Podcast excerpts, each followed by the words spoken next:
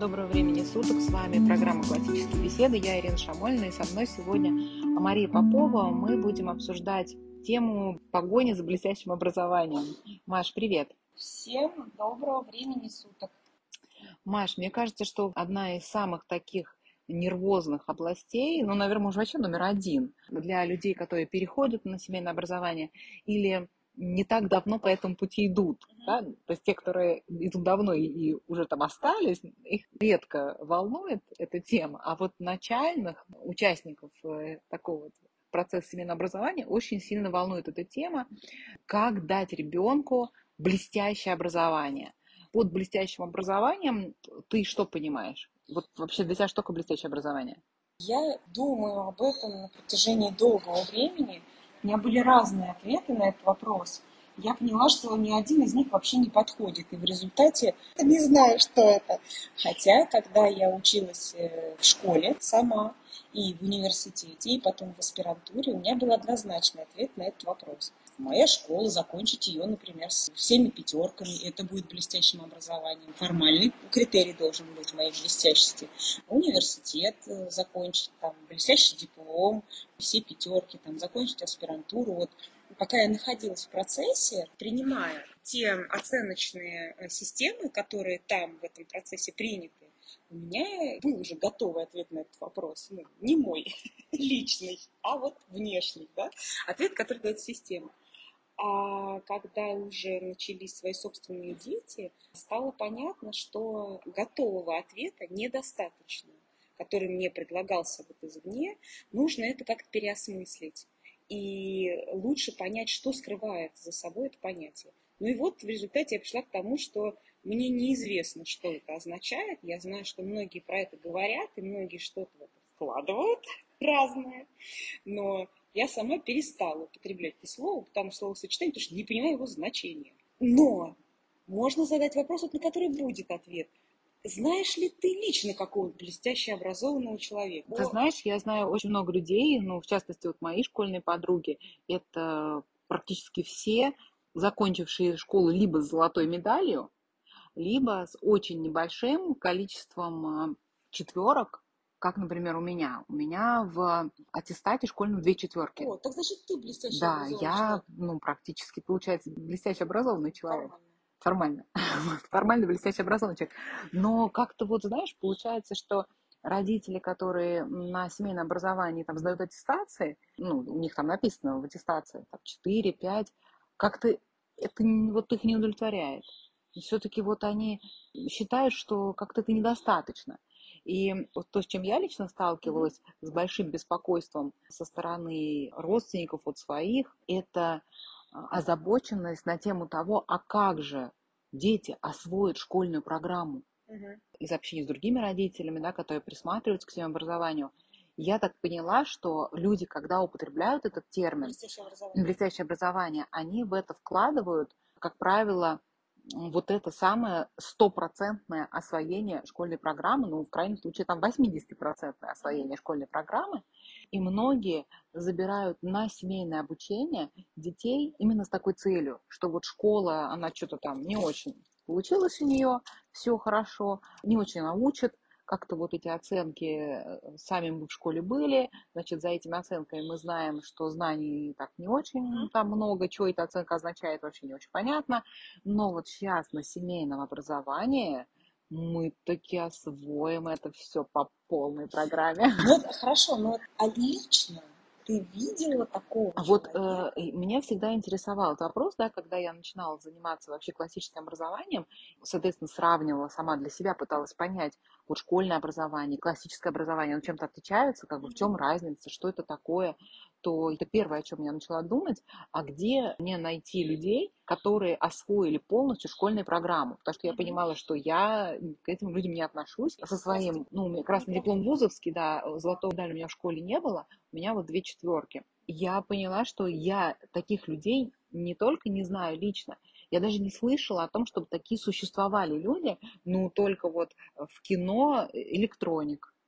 Ну, Алиса Селезнева. Алиса Селезнева. Что ее там не спрашивали, и даже когда не знали, что спросить, она уже знала, что сказать. Вот, то есть вот и гости из будущего. Про кино сейчас. Да, это вот персонажи, которых, ну, я вот э, могу назвать, как освоивших полностью курс школьной программы. А так, э, я вот как-то даже, насколько понимаю, преподаватели школьные, они постоянно готовятся к урокам. То есть они сами, каждый свой предмет, не знает весь школьный курс по своему предмету наизусть, до такой степени, чтобы не готовиться к урокам. То есть преподаватель готовится к каждому уроку, конечно, ему легче. У нас не может нам школа показать как бы даже такого взрослого человека, который освоил бы полностью школьный курс, что, собственно, как подразумевает да, школьная программа. То есть если эталон, усвоение школьной программы. Это пятерка. Пятерка означает стопроцентное усвоение материала за курс. То есть, получается, за каждый класс, да, за каждый класс, там, например, начиная со средней школы, у тебя там 10-17 учебников. И ты должен знать наизусть содержание всех этих учебников, и они как бы накапливают, соответственно, к 11 классу полное освоение школьной программы. Это будет значить, что ты наизусть знаешь, ну, как книжный шкаф типа такого, просто вот все знаешь, что там. Ну, я не слышала, чтобы такие люди, кроме электроника и Алисы Селезнёв, гости из будущего, они вообще существовали. Хорошо, но тогда я тоже присоединюсь э, в этом смысле к тебе, потому что э, напряженно перебирая в своей голове вот с тех пор, как возник, да нет, даже раньше еще, конечно же, когда дети собственные, да, замаячили перспективы школы, то есть после 4-5 лет, как исполнилось старшему ребенку, которому сейчас уже больше 18, мы стали сразу думать про то, что какое образование, какое образование, потому что вроде как это самое главное. Все остальное там, ну понятно, воспитание там это да, но вот, вот учеба это значит серьезно. Мы никак э, постоянно как-то искали вокруг себя, в своем прошлом, да, в своем настоящем. Мы постоянно искали пример, да, конкретный. И я просто считала, что ну, у меня маленький круг общения, но у меня не широкий кругозор. Ну, что я знаю, я как-то мало, да, и вообще лет-то мне еще немного, я в жизни не очень понимаю. Все же этим занимаются, значит, наверняка результаты есть, и блестящее образование получается. Просто надо как-то найти это место. Я мало приложила усилий, я чем-то другим еще занята, да, не все вот сделала, так сказать, что могла бы для этого, поэтому я и не нашла таких детей, но все равно же они есть, мы же все куда-то стремимся. Вот. Теперь я думаю иначе. Ну, про это сейчас попозже скажем. Тогда так, если мы не находим конкретно таких э, людей, детей таких, да, мы с тобой даже, немножко пожив чуть-чуть уже на свете, и изучают вопрос, а тогда сколько мы видим попыток ну, мне кажется, что весь наш как бы, круг общения, исключением тех, кто как-то уже стал привержен классическому образованию, все остальные да, родители, они, собственно, и живут в этих попытках затолкать все-таки в ребенка блестящее образование. То есть все пытаются, да. но результат непонятно где находится. каждый а, считает, что... Исторический потом... результат не наблюдается. Тогда мне кажется, что, ну, наверное, это будет у меня. Я буду да, первым. Да, я буду первым. Ни у кого такого нет. Да. Ну, конечно, это же ведь вот родители школьников, да, семейное образование, кто-то тоже пытался. Но вот я со своим ресурсом, я сейчас как навалюсь на детей, подключу там еще увлеченных предметников, и я затолкаю в них блестящее образование. Да. И это будет первый случай в истории современности. Да, даже если мы это не сформулировали себе так четко, что подсознательно как будто мы вот в этом движемся потоке. То есть получается, что мы ушли на семейную форму, чтобы переплюнуть школу. Мне кажется, что вот эта мотивация, она очень большого количества родителей присутствует. Э, либо как главный фактор, либо как настолько же весомый фактор наравне там, с тем, чтобы избежать негативной социализации. Да, то есть люди не хотят негативного влияния, хотят ребенка как-то заниматься воспитанием. Ну и уж, конечно, сделать нормальное все-таки образование. Особенно те родители, у которых есть возможность нанять ребенку а, несколько людей с палкой, с харизмой, которые, значит, своей харизмой будут в него вколачивать э, блестящее образование. Хорошо. Ну вот я э, немножечко посмотрела перед нашим эфиром, а как сформулированы в общих чертах вообще цели, которая ставит перед собой современная школьная вот это общее... Ну, то, что написано в официальных документах, да, Министерства просвещения. Да, нашла такой документ «Концепция структуры и содержания общего среднего образования». Угу. Это 20 лет назад, даже уже больше, в 2000 году была принята на Всероссийском совещании работников образования. Например, пожалуйста, такое существует даже. И эта цель звучит, так я просто даже прочитала, построение разносторонней развитой личности, которая сможет раскрыть свои творческие способности в постоянно меняющихся социально-экономических условиях. Обратите внимание, здесь нету ни слова про знание, или про сдачу блестящих тестов, или еще что-то такое. Звучит эта цель вообще очень даже замечательно. И я бы так даже сама вообще бы и сказала, отчасти, что я бы такое ставила э, цель для себя. Конечно, там в разных других документах упоминается, что повышение образовательного уровня населения России как бы тоже должно быть. Но вот личность везде, во всех документах, и причем это на первом месте. Вы можете это легко проверить, сами сделав такой поиск. То есть в теории вообще прекрасная цель. Мне очень нравится. А что происходит в реале? в современном образовании. Те методы, которые мы все с вами знаем, мы отчасти сами через них прошли, но все еще очень сильно поменялось, да, и то, что мы видим сейчас.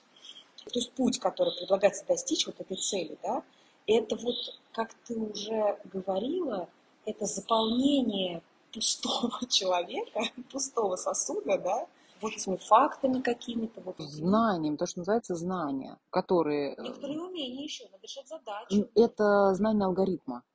Да, это знание алгоритма. То есть надо выучить алгоритм угу. и уметь его применить. Как-то узнать. Ну, то есть то, из чего состоит школьная программа, это заучивание фактов и заучивание алгоритмов, которые ты э, просто набиваешь руку, да, натаскиваешься в применении, да. да, то есть таким образом в школе решаются все задачи и в точных науках. Ну, как гамма ты играешь, ты набиваешь руку. Да, если у тебя есть определенный набор типовых задач, ты должен заучить алгоритм их решения и продемонстрировать э, владение этим алгоритмом на экзамене.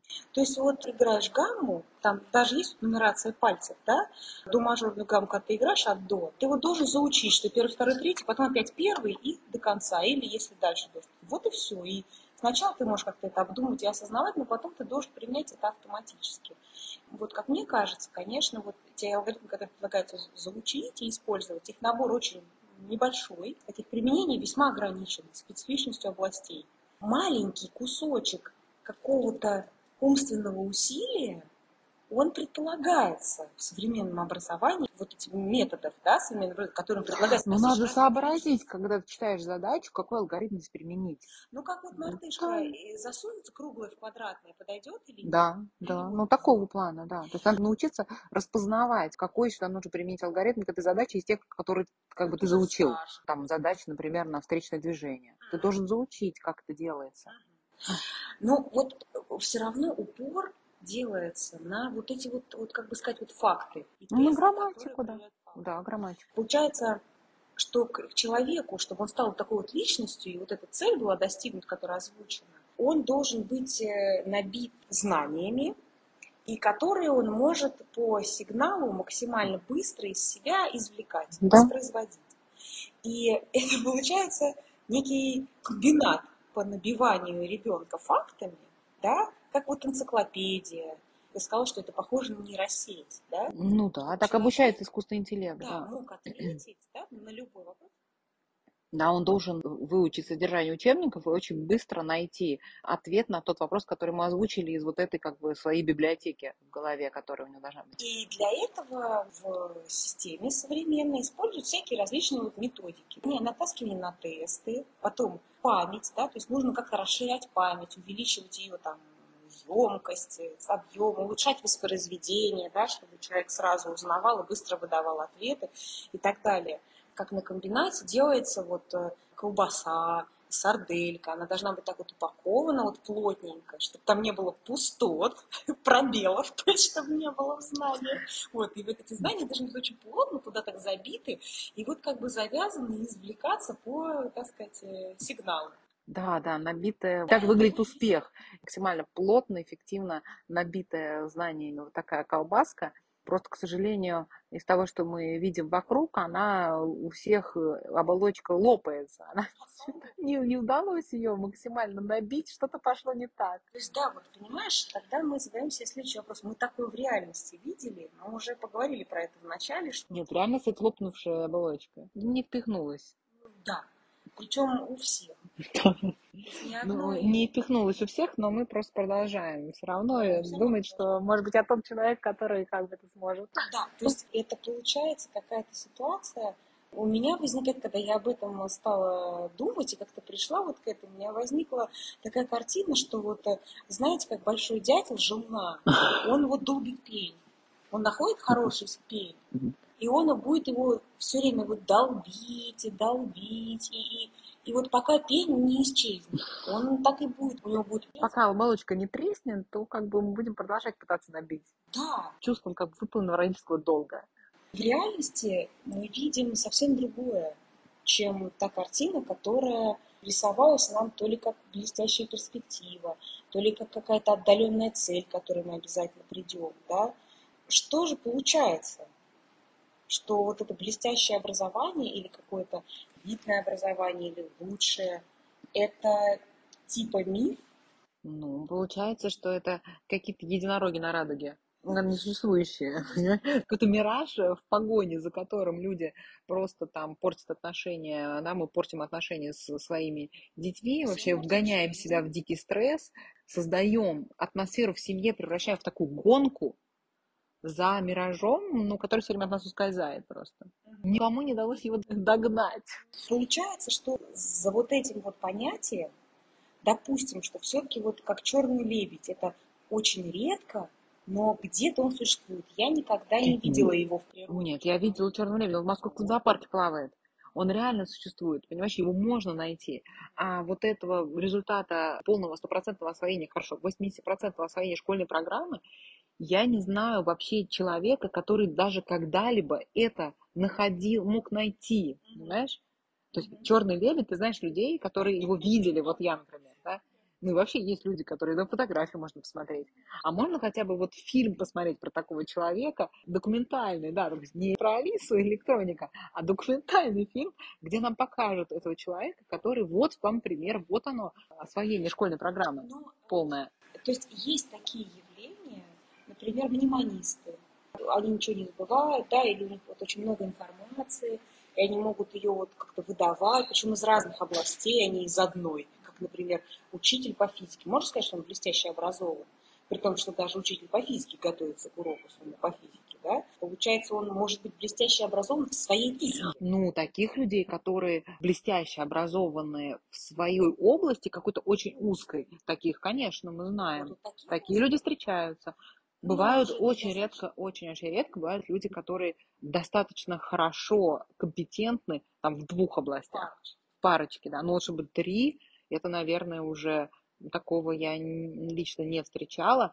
А чтобы 15 предметов, как в школе, 17, сколько их там, я не знаю, где, когда-либо, кто-либо это вообще видел. Хорошо. Такое. То есть, короче говоря, немножко так вы, может быть, сами того не желая, но вынуждены констатировать, что либо блестящее образование ребенка, да, мы рассуждаем до 11 класса приблизительно. Ну да, школьный курс. Либо это какой-то очень редкий талант, который даже реже там, чем черный лебедь, и, ну, допустим, он все-таки существует, но мы же тоже будем справедливы. Если мы этого не видим, значит, что этого нет. Может, где-то это существует. Но это настолько редко, чтобы эта целая колбаса получилась и еще была какой-то очень хорошей, а не какой-то плохой. Либо этого блестящего образования вот подростка, его просто нету. То есть мы все хотим, все стремимся, все полагаем на это чуть ли не всю свою жизнь, но реально мы даже не можем увидеть и потрогать. Неприятные выводы. Хорошо. Но мы вот уже говорили тобой про то, что цели современного образования, они даже похожи вот на то, что классическое образование говорит о целях своих собственных. У нас они там звучат немножко по-другому, но в принципе это все тоже про личность, про место человека в мире, Да? Даже там у нас учит одна из целей, как вот, чтобы наш ребенок мог освоить. Да, любой... да, сделать для ребенка доступной любую область человеческого знания. Когда я познакомилась с классическим образованием, стало понятно, что ну, это гораздо более реалистично.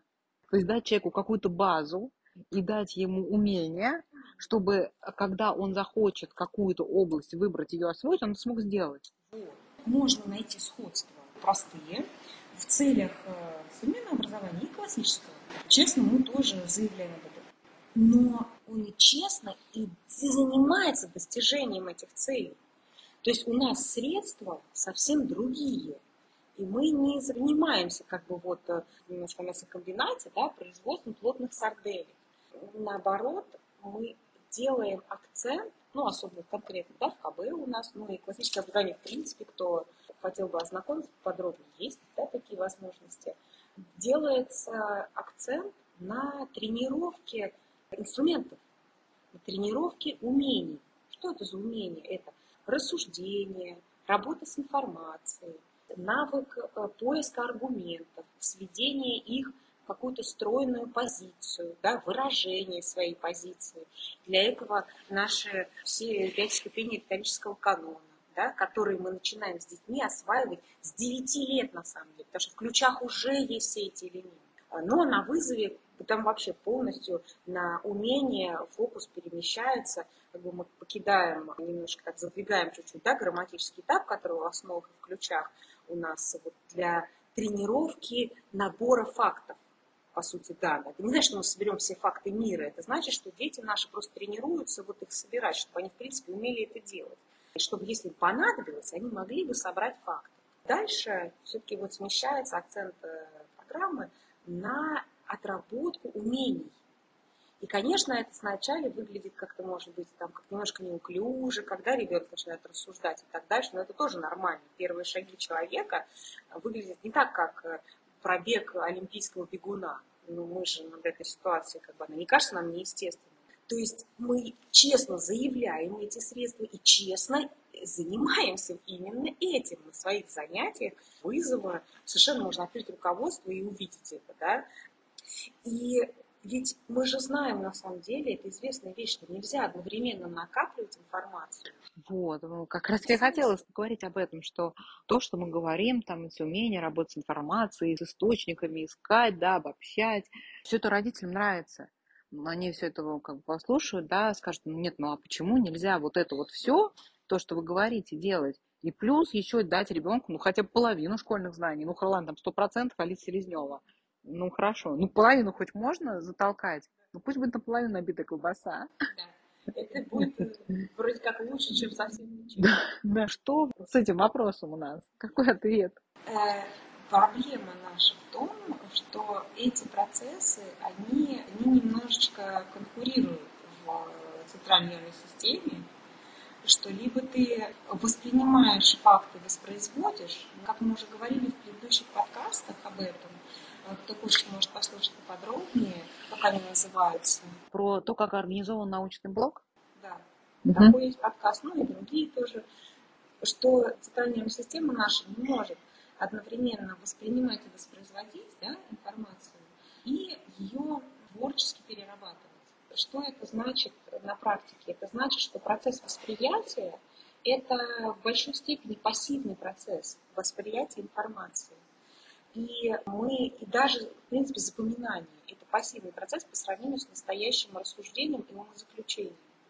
И когда мы что-то запомнили, воспроизвели, это такое немножечко даже механистическая чуть-чуть вещь, которую можно натренировать, uh-huh. да, на которую можно натаскаться неплохо.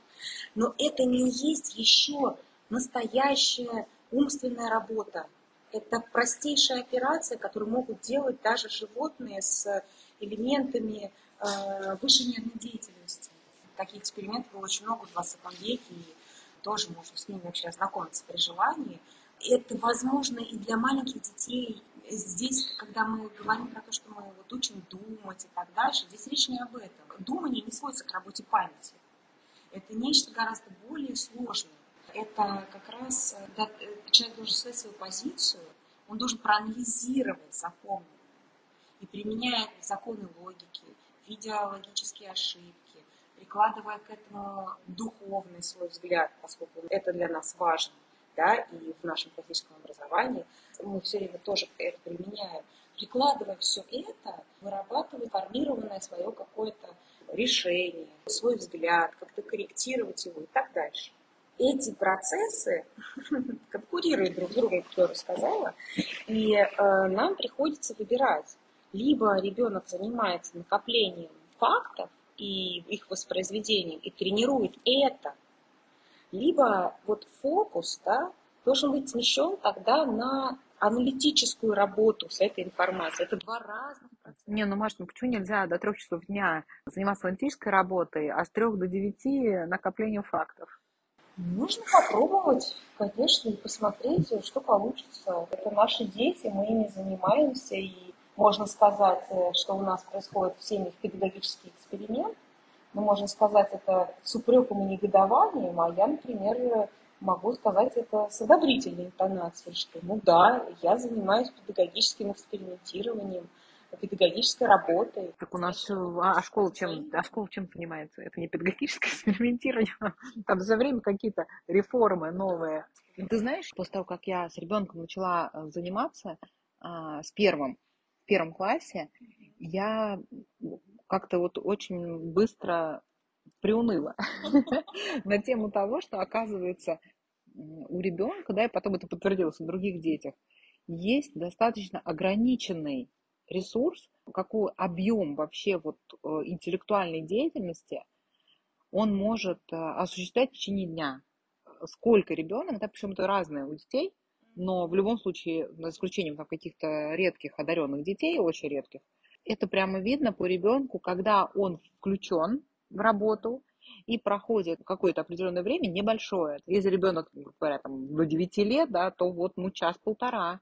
Все, дальше как бы стеклянный взгляд. То есть ты что-то там вещаешь, там можешь с ним смотреть мультфильмы, какие-то фильмы там познательные, можешь его отправить на занятия к увлеченному предметнику, но все, ресурс уже выработан, он закончен, он просто будет сидеть там глазами хлопать, в лучшем случае смирно, да, но все, что мы пытаемся в ребенка затолкать сверху вот этого небольшого его ресурса ежедневного, это будет просто выведено из организма как токсичная как бы такая какая-то жидкость, просто без изменений, то есть за ненадобностью. Это просто будет очень оперативно выкинуто на помойку им. А поэтому вот понимая, что у нас есть очень небольшой объем того, что ребенок способен ежедневно воспринять, здесь нужно просто очень хорошо подумать над тем, на что стоит потратить этот скромный ресурс ребенка на то, чтобы натолкать туда э, максимальное количество знаний, или на то, чтобы удовлетворившись базой знаний, да, кстати, о базе знаний, вот мы с Сашей когда записывали тоже подкаст про научный блог, он говорил, что вот он занимается биологией с детьми, и таких школьников, которые знали бы все, что у нас есть по биологии в основах, он не встречал.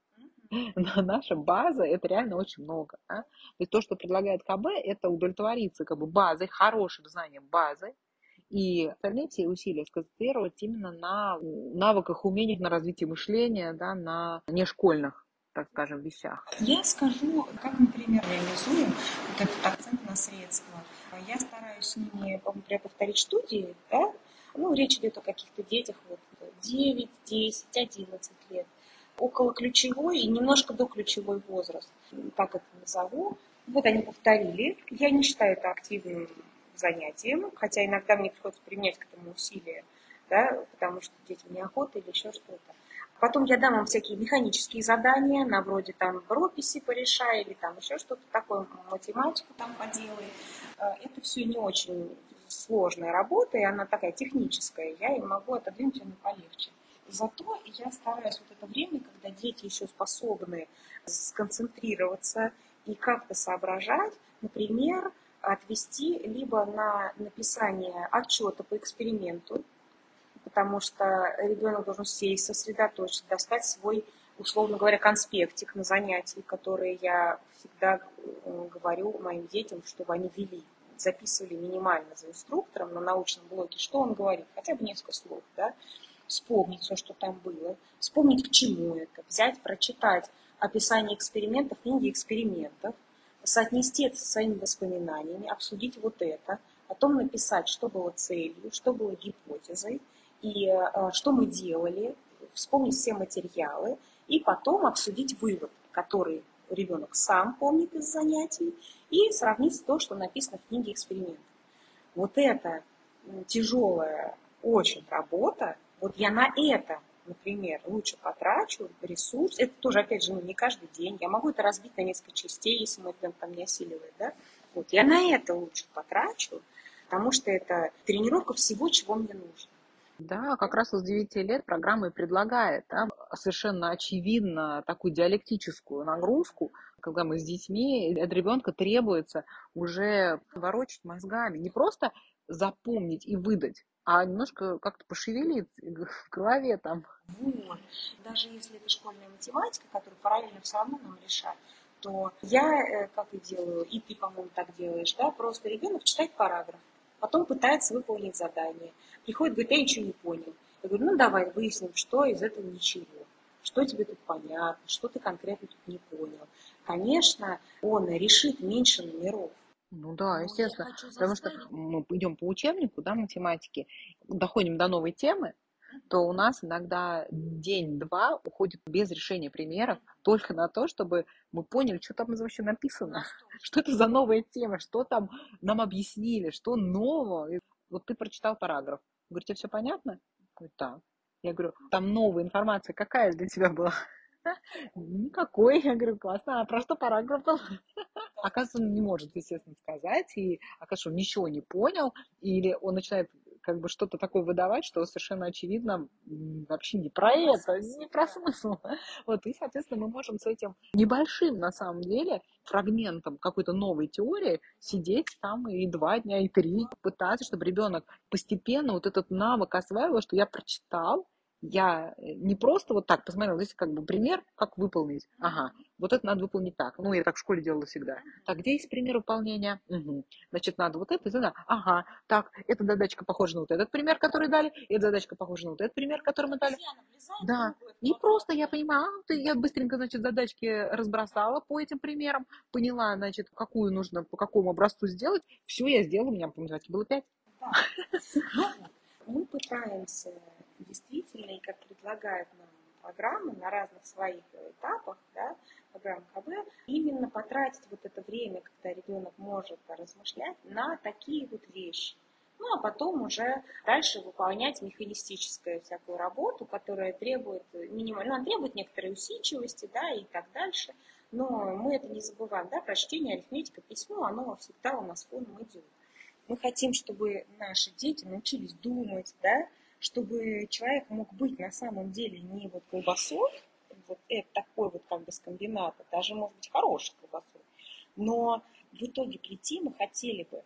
И вот что, наверное, на что похоже блестящее образование, чтобы вот сам, сам человек активно и осознанно мог созидать свою вот эту уникальную нейрокогнитивную модель мира, которую человек может создать только сам. Это нельзя воспринять извне.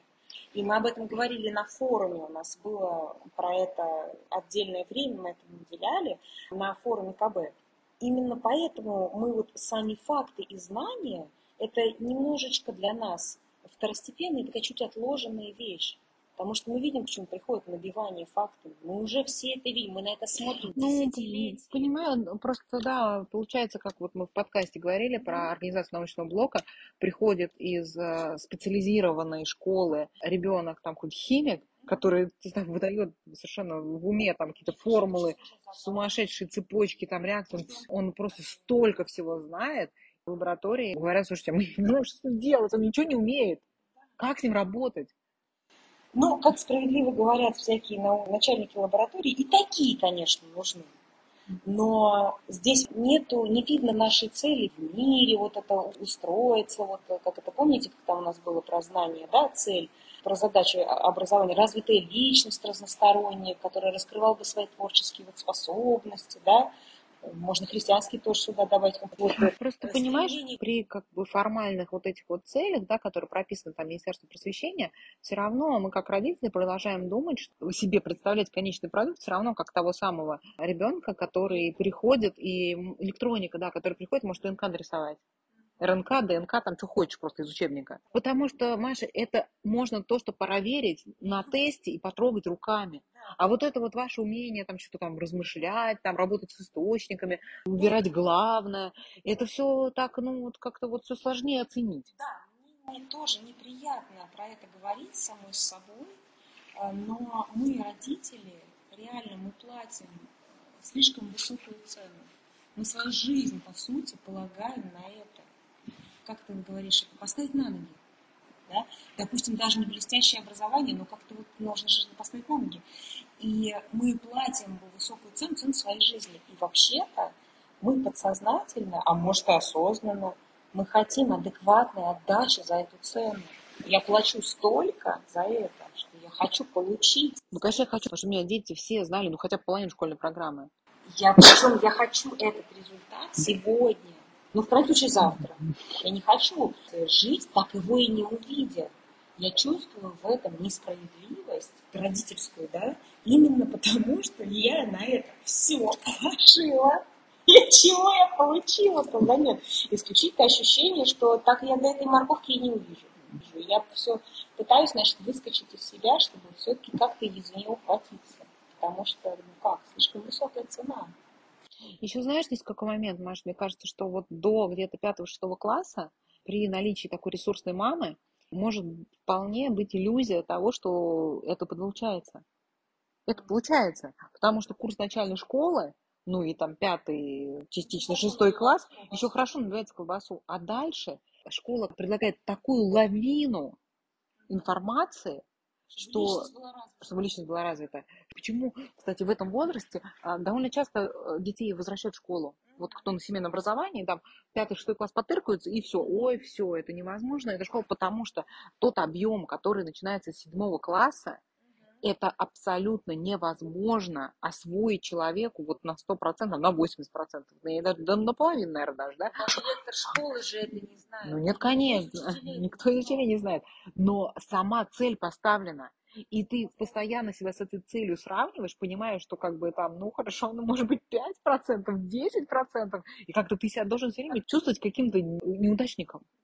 Просто человеком, который все провалил, все провалил, не справился. И, понимаешь, вот мы с этим чувством сами в школе все время жили. У меня все время было такое чувство, при том, что я а, там в старших классах, у меня были практически пятерки одни по всем предметам, я себя ощущала какой-то мошенницей что я как-то вот получаю, я пятерки, но на самом деле я-то знаю, что я не знаю все на пять. Хотя, ну, пятерка у меня вроде есть. Я же ее не каким-то обманным путем получила. Но как-то вот честно ответила, мне поставили пять. Но я-то знаю, что все равно это какое-то мошенничество. Что нет, у меня вот возьми там учебник э, по физике за восьмой класс, и чтобы я его наизусть пересказала. Нет, я это не могу. Да, это совершенно справедливо. И на самом деле мы должны себе, ну, мы должны, уж не очень хорошее слово, но если мы так сделаем, то будет лучше. Если мы поймем, что школьными средствами мы получим только школьный результат. Причем не заявленный вот этот про личность, да, а да. реальный. Реальный школьный результат. Да. просто с Да, но Все. мы можем получить высокий балл на ЕГЭ зато. Это тоже. Который при всем желании не приравнивается к блестящей, к полному освоению школьного курса. Тогда мы, как родители, мы должны себе просто честно это признаться, что мы хотим высокий балл. Надо формулировать нашу задачу родительскую максимально точно. И тогда нужно себе тоже сказать, что высокий балл на ЕГЭ достигается путем а, года-двух занятий интенсивных с репетитором, которые натаскивают на высокий балл. Вот это так происходит. Это просто не нужно из-за этой цели а, быть в нервяке все годы предыдущие. Годы, еще со всеми детьми. То есть мы все равно заплатим эту высокую цену. Ну, а и стоит, конечно, поразмыслить над тем, нужен ли нам высокий балл на ЕГЭ на самом деле. Да, это отдельная как бы тема для дискуссии. То есть, может быть, конкретно нашему вот этому ребенку он, собственно, не нужен.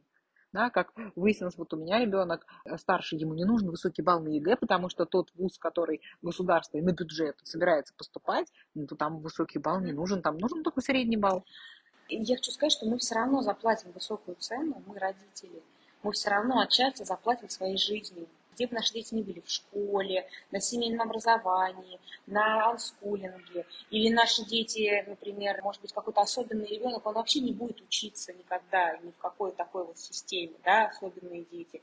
Неважно мы эту цену все равно заплатим. И э, надо нам немножечко подумать про наше желание получить за эту цену какую-то отдачу. Потому что вот недавно я слушала отца Тихона Шипкунова, э, как он рассказывал про житие святителя Луки. И там он э, в числе прочего обратил вот внимание на то, на что я раньше не обращала внимание, когда читала в целом его житие святителя Луки, что его дети, они не просто от него отказались там и всячески отрекались и так далее, а они ушли из церкви, и до его смерти они так туда и не вернулись.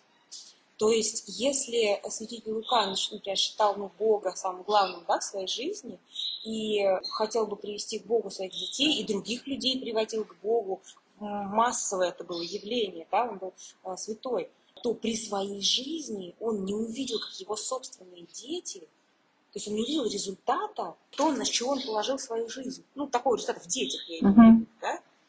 Я про других святых тоже э, так думала. И, и этот еще факт, вот все это вместе встраивается вот в мою личную систему размышлений о том, э, какой вот я хочу получить результат, и что я плачу высокую цену, и что я хочу от своих детей – и от жизни получить за эту цену. Это очень важно для нас, родителей, понимать, потому что из этого проистекает наше ежедневное поведение, наши маленькие микрорешения, наше то, как мы себя ощущаем со своими детьми, которые нам все больше должны и все меньше отдача соответствует вложенному в них труду. Это на нас очень сильно влияет. И хорошо, мне кажется, если мы будем э, осмыслять это и как-то вот приглядывать за этим. В общем, интересно получилась беседа про ожидания и реальность, как всегда у нас. Да. На самом деле, мне хочется сказать, что мы хотя так на современное образование, так сказать, хмуримся, но на самом деле у нас же не какой-то холивар, правильно? Нет, просто очень полезно как-то вот э, в глаза реальности смотреть потому что мы все жили в школе под этим таким прессингом того, что мы все время недо, недо, недо, недо, и мы все время плохие, плохие, плохие, потому что мы все-таки не можем достичь заявленного требуемого объема знаний. Он не достигаем до нас. И мы э, думаем, ну... И мы думаем, не, ну, хорошо, но мы вот все-таки нашим детям вот поможем это сделать. Ну, конечно, каждый родитель же, он что, он хочет, чтобы у него лопнула колбаса? Нет, он хочет хорошо сделать ребенку своему мы хотим сделать как лучше.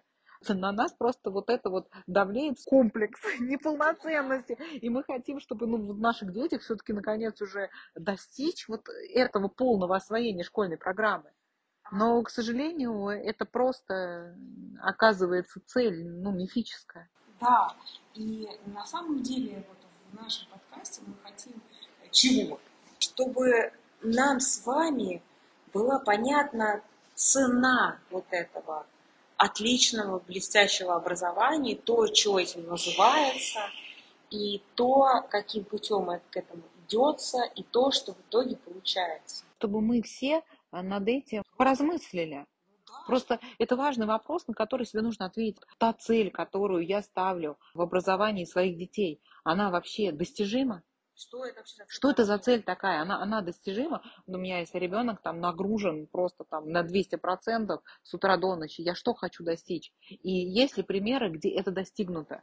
И получу ли я то, чего хочу, таким да. способом? Да. Конечно, нам хочется тоже, так сказать, в результате подкаста, чтобы просто помогало нам, как родителям, принимать более осознанное решение. Я не считаю, что здесь есть как-то более правые, более неправые. Мы все разные, все мы спасаемся, во-первых, по-своему, и у нас у всех разные пути, это совершенно очевидно, нечего тут равнять. И мы все хотим блага своим детям. Мы все хотим блага своим детям, просто а, мы делимся да, своими мыслями о тех ошибках, которые мы на своей, собственно, на себе уже испытали. И у меня, конечно, на каком-то этапе была такая цель. Я думала, что, не, ну что, я, э, конечно, я дам ребенку нормальное освоение школьной программы. У меня вообще не было сомнений в том, что это возможно. Вот. И, конечно же, нам хочется, чтобы стало понятно, почему нам нравится, собственно, классическое образование и от чего наша программа классические беседы она вот выглядит именно так. Это тоже важно. Просто иначе, как на сравнении вот, с современным образованием, этого трудно достичь, чтобы явно это было видно. Э, поэтому мы какие-то вот аналогии используем, там, метафоры, что-то такое, пытаемся как можно более точно выразить наши мысли и немножечко как-то озвучить вот наш опыт, э, который мы сами пытаемся вот осмыслить, свои педагогические эксперименты, да, и поделиться вот э, с теми, кому это может быть вообще интересно и полезно. Да, Спасибо, Маш, за подкаст. Надеемся, что мы принесли пользу нашим слушателям, и время не было потрачено никем зря. Вот. Благодарим всех за внимание и до встречи в новых подкастах. Да, с Божьей помощью потихонечку осилим наши задачи. Всем спасибо, всем до новых встреч.